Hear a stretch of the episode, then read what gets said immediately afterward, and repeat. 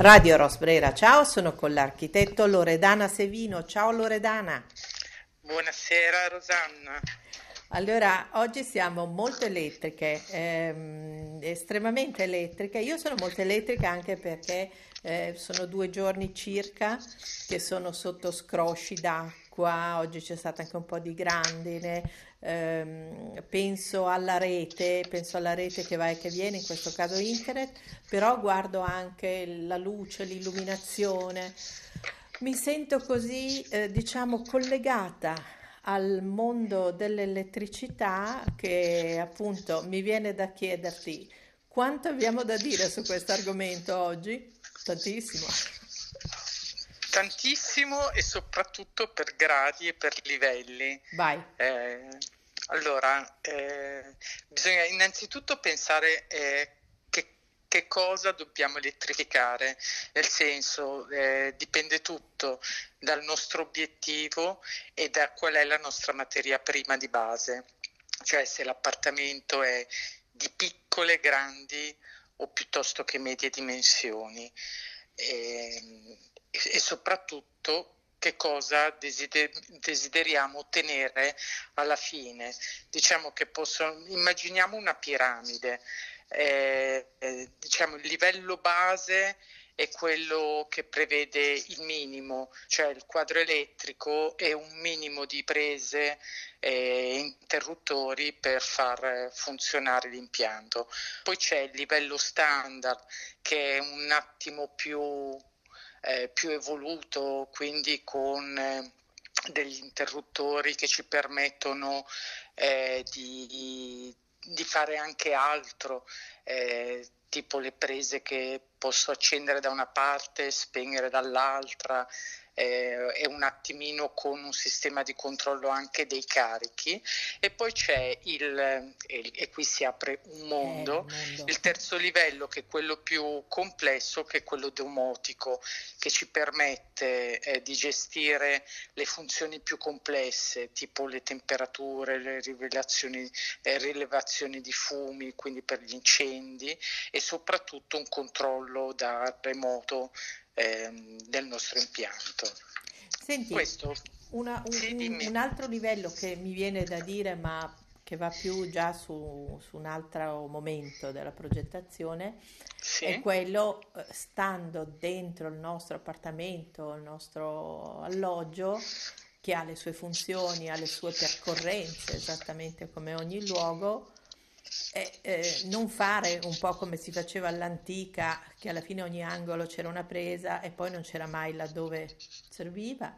Serviva. Eh, e uno poi quando era dentro diceva, oi boh, ma è mai possibile che non avevamo pensato e, e, e, subito c'è una poltrona che copre una presa o un mobile che sta proprio lì dove invece sarebbe dovuto stare un'altra cosa, eccetera. Quindi farsi già con il proprio architetto nella propria testa questa, questa astrazione dell'utilizzo e del collegamento in modo da appunto non arrivare al punto di disseminare le pareti di piastrine e di, e di interruttori o di collegamenti e poi magari appunto dover mettere delle ciabatte eh, perché hai deciso che la scrivania la metti da tutt'altra parte.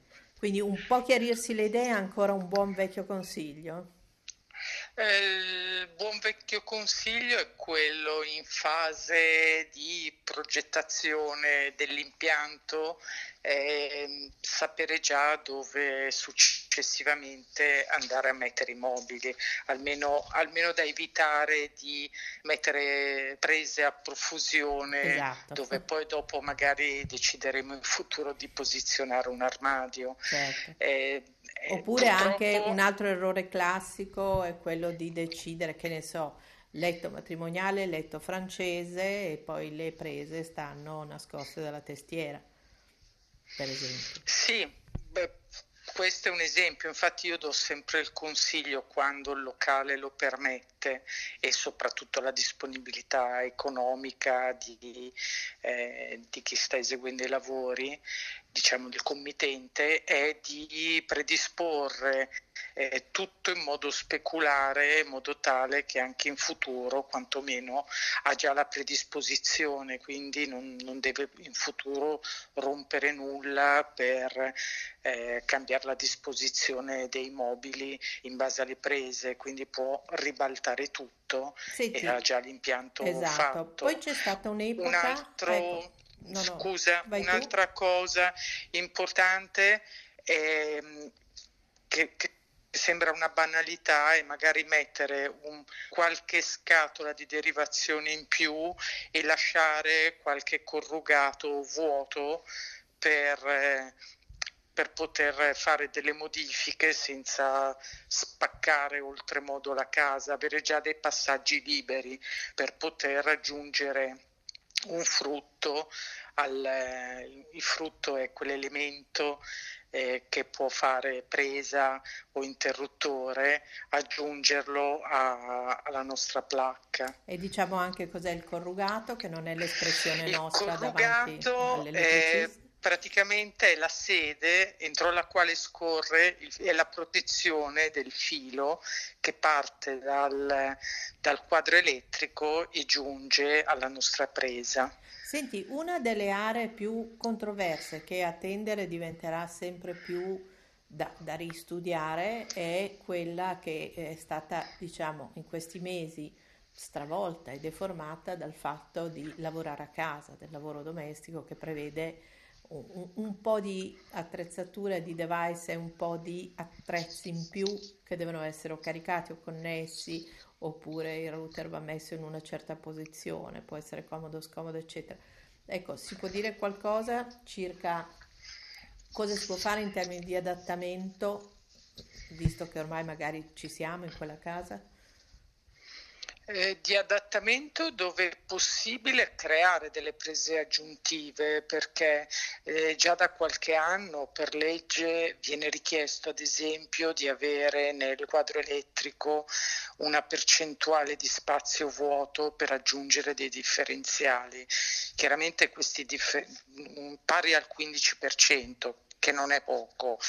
E questo 15% chiaramente è supportato da possibilità di corrugati liberi in più che vanno nelle scatole di derivazione che solitamente eh, vengono disposte in modo tale da avere dei passaggi praticamente dalla presa dal, dal quadro elettrico va una scatola, da una scatola c'è un passaggio in un'altra scatola di derivazione e chiamando un buon elettricista, facendo eh, una revisione di quello che si possiede, molte volte è possibile aggiungere delle prese senza dover rifare l'impianto e soprattutto senza posizionare ciabatte, molte prese, tut- tutte cose che se non ben gestite possono anche creare problemi. Senti, una cosa che accenno solo perché merita di suo una puntata. Ovviamente eh, c'è stato un momento in cui eh, l'illuminazione è diventata davvero un, un, argomento a sé, cioè si è passati, faccio un, un riavvolgimento della storia, insomma così, si è passati da una certa semplicità che era fatta da la lampada da scrivania tavolo, la lampada diciamo a soffitto eh, che non azzeccava mai, insomma va gestita con una certa oculatezza, le applique che di antica memoria che venivano messe sulle pareti, anche loro eh, bisognava prevederne l'arredamento, più qualche altro attrezzino più o meno scenografico che non veniva mai valutato con le altre, quindi poi veniva vanificato nella sua potenzialità, più c'è stato in alcune aree di, Ro- di Roma, d'Italia soprattutto, un grande uso. Io mi ricordo che rimanevo un po' ghiacciata, devo dire, quando ero a Roma e vedevo i controsoffitti con, eh, con i neon incastrati dentro, entravo e dicevo, ma porca miseria, ma com'è possibile? Cioè magari avevano capito, il soffitto con lo stucco, eccetera, che improvvisamente diventava questa strana cosa, no? Con poi di solito un'illuminazione che diventava subito fredda e, e, e, uniformante questa stanza, allora dai di eh, lampade basse sotto, per cui tu stavi in un ambiente che aveva due dimensioni, questa qui un po' da Stargate sopra, poi sotto da boudoir, poi non ci vedevi, andavi a sbattere.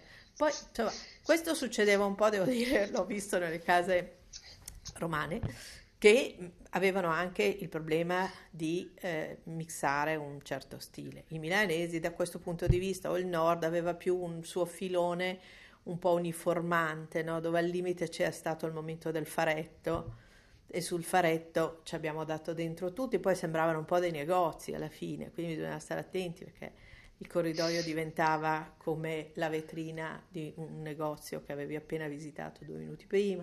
Quindi c'è stato quel momento e infine i, i, gli edifici, grande problematica, altri amici che ho sempre avuto in questo senso con i cassettoni, i soffitti a cassettoni oppure con le travi e lì altro problema per non fare ballonzolare fili oppure arrivare alla classica meravigliosa lampada scultura che era la soluzione di tutti noi per cavarsela dal problema del collegamento. Ecco, come siamo messi adesso? Ehm, adesso siamo messi che cerchiamo di, per esempio anche a Milano la tendenza sta diventando quasi romana nell'uso dei strip LED che sembrano essere diventate la passione di, di eh, io, io, parlo del, eh, del cliente medio uh-huh. eh, diciamo che adesso i prezzi sono diventati talmente abbordabili per prodotti per la verità neanche di altissima qualità eh, sono addirittura bassissimi, poi c'è il mercato diciamo, cinese che, eh, che, sta un po' rovinando anche la parte estetica di certo. certe scelte, eh, però la tendenza è illuminare eh, delle porzioni, creare dei segni eh, che possono essere incassati nell'abbassamento piuttosto che al di sotto del gradino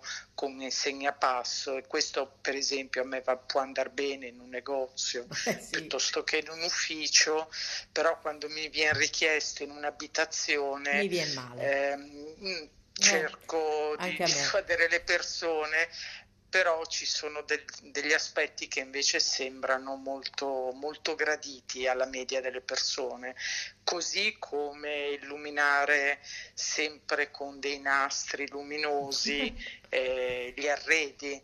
Allora sì, ok, mi può andare bene nel sottopensile della cucina perché ha una funzione eh, che aiuta eh, in, certi, in, certe lavorazioni a, ad avere più luce diretta dove si lavora. Eh, lascia un po' il tempo che trova quando eh, diventa una parte integrante di una libreria.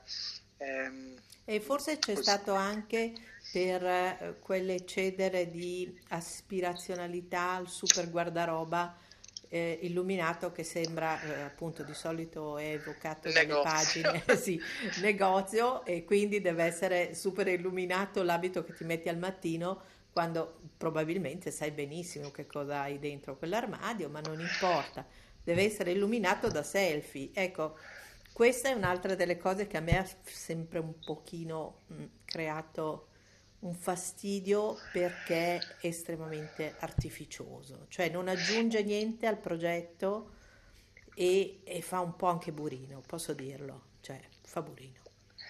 Sì, fa burino, diciamo che forse nell'armadio un suo perché potrebbe averlo, eh, nell'armadio tradizionale con l'anta cieca. Sì, quello eh, sì, perché è quello di servizio. molto molto purino quando l'anta è trasparente, trasparente. e, e, questa luce evoca il negozio. Eh. eh effettivamente lì non serve. No.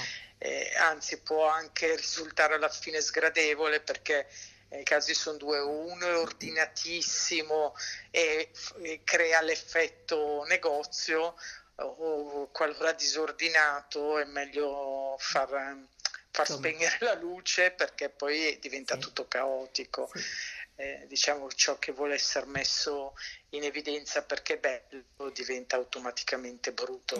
Eh, abbiamo trovato un modo di alludere a due estremi di competenze, no? dove comunque da una parte senza essere un lighting designer, cioè senza scomodare, eh, diciamo, è bene ricordare che la luce ti cambia la faccia, ti cambia la vita, ti cambia l'atmosfera. Questo va ricordato, giusto? E dall'altra parte l'estremo, quello iniziale, dove abbiamo cominciato a parlare di frutti e, e, e quindi di aspetti che non più sono tecnico. più tecnici, che non sono da sottovalutare Ecco, in questi due ehm, ambiti differenti ci vuole sempre, quello che dicevamo nell'altra puntata, la modestia di ascoltare chi ne sa un po' di più per non trovarsi, perché non, non basta guardare le piante, capirci un po', aver visto la casa di uno, eccetera. Io dico sempre, ci sono aspetti che davvero è di competenza. Eh, che non può essere facilmente superata con un'ideuzza. No, e soprattutto quando non si hanno le idee chiare, perché magari è la prima casa che si intende ristrutturare o perché se si è sempre vissuti a casa, non so, dei genitori o di altre persone, ci si è adattati a quello che c'era così com'era. È sempre bene affidarsi anche all'esperienza e ai consigli dell'elettricista, non solo dell'architetto, perché tante volte eh, a me è capitato di sentire i consigli dati in modo spassionato, interpretati invece eh, in un modo errato del tipo ecco se mi dice di farlo perché così lavora di più, eh, io mm. spendo di più, lui sì. Eh, ne trae più profitto non è sempre così, perché tutto ciò che viene proposto per, anche solo a livello di predisposizione, perché non occorre eh, portare, rendere funzionanti tutte le prese in quel momento, che allora diventa un costo. Eh, subito in partenza, però è sempre meglio avere delle predisposizioni per poter cambiare qualcosa in futuro e rendendo soprattutto flessibile ciò che si ha, la flessibilità nel, nella, nella distribuzione di qualsiasi impianto, è vero che è un costo in partenza, un costo aggiuntivo, peraltro cioè, quando uno è dietro a spaccare, eh, fare una traccia di due metri non è un costo, tanto il muro poi è da intonacare, da rasare, eh, non cambia, non cambia molto, è una percentuale bassissima e quindi avere la possibilità in futuro di eh, integrare, implementare, eh, piuttosto che modificare ciò che si possiede perché cambiano le esigenze, ehm, diventa poi alla fine un grandissimo risparmio. Senti, la sicurezza, quanto è importante e quindi quanto è importante, anche se appunto non si capisce il valore economico di alcuni passaggi, quanto è importante ed è tutelata da buoni prodotti. Beh, la sicurezza diciamo che è la cosa fondamentale di un impianto, tant'è vero che gli impianti eh, non si possono fare così, eh, fai da te con l'amico, far, far la modifica, quindi vanno rilasciate delle certificazioni di idoneità e siccome eh, vengono rilasciate da dei professionisti, già questo per noi è una garanzia. Chiaro che vengono utilizzati prodotti con eh, i marchi di conformità e comunque tut- è tutto in regola, c'è una regolamentazione ben precisa per quanto riguarda l'aspetto. Certo, poi dopo dobbiamo stare attenti quando andiamo a comprare la lampada, che anche la lampada deve, deve, possedere requisiti di sicurezza, però un impianto sicuro ci, ci tutela perché in caso di un cattivo funzionamento della lampada comprata eh, durante il weekend al mercatino eh, senza garanzie praticamente l'impianto non la fa funzionare e si autoprotegge sì.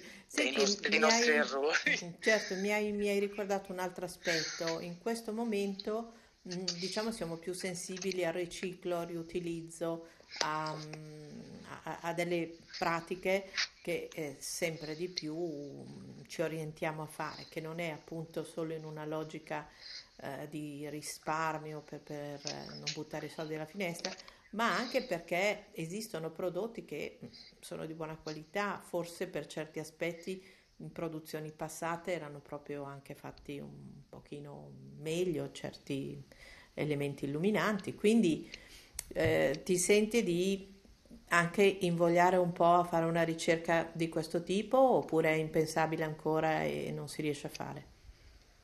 No, è pensabile. L'unica cosa che prima magari di utilizzarli, eh, anche cose di recupero, eccetera, andrebbero fatte revisionare da un professionista.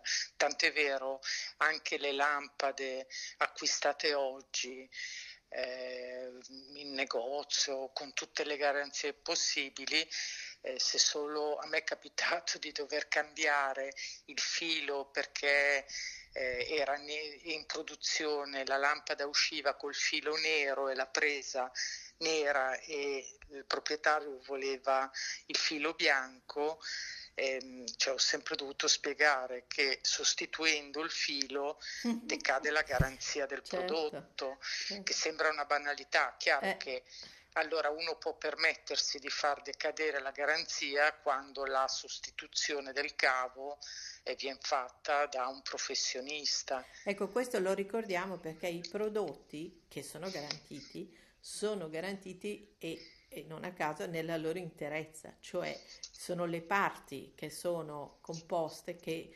determinano l'insieme quindi non è che mm, togliendo un pezzo, appunto come diceva Loredano, e, e mettendolo di un altro colore, la garanzia è salva. No.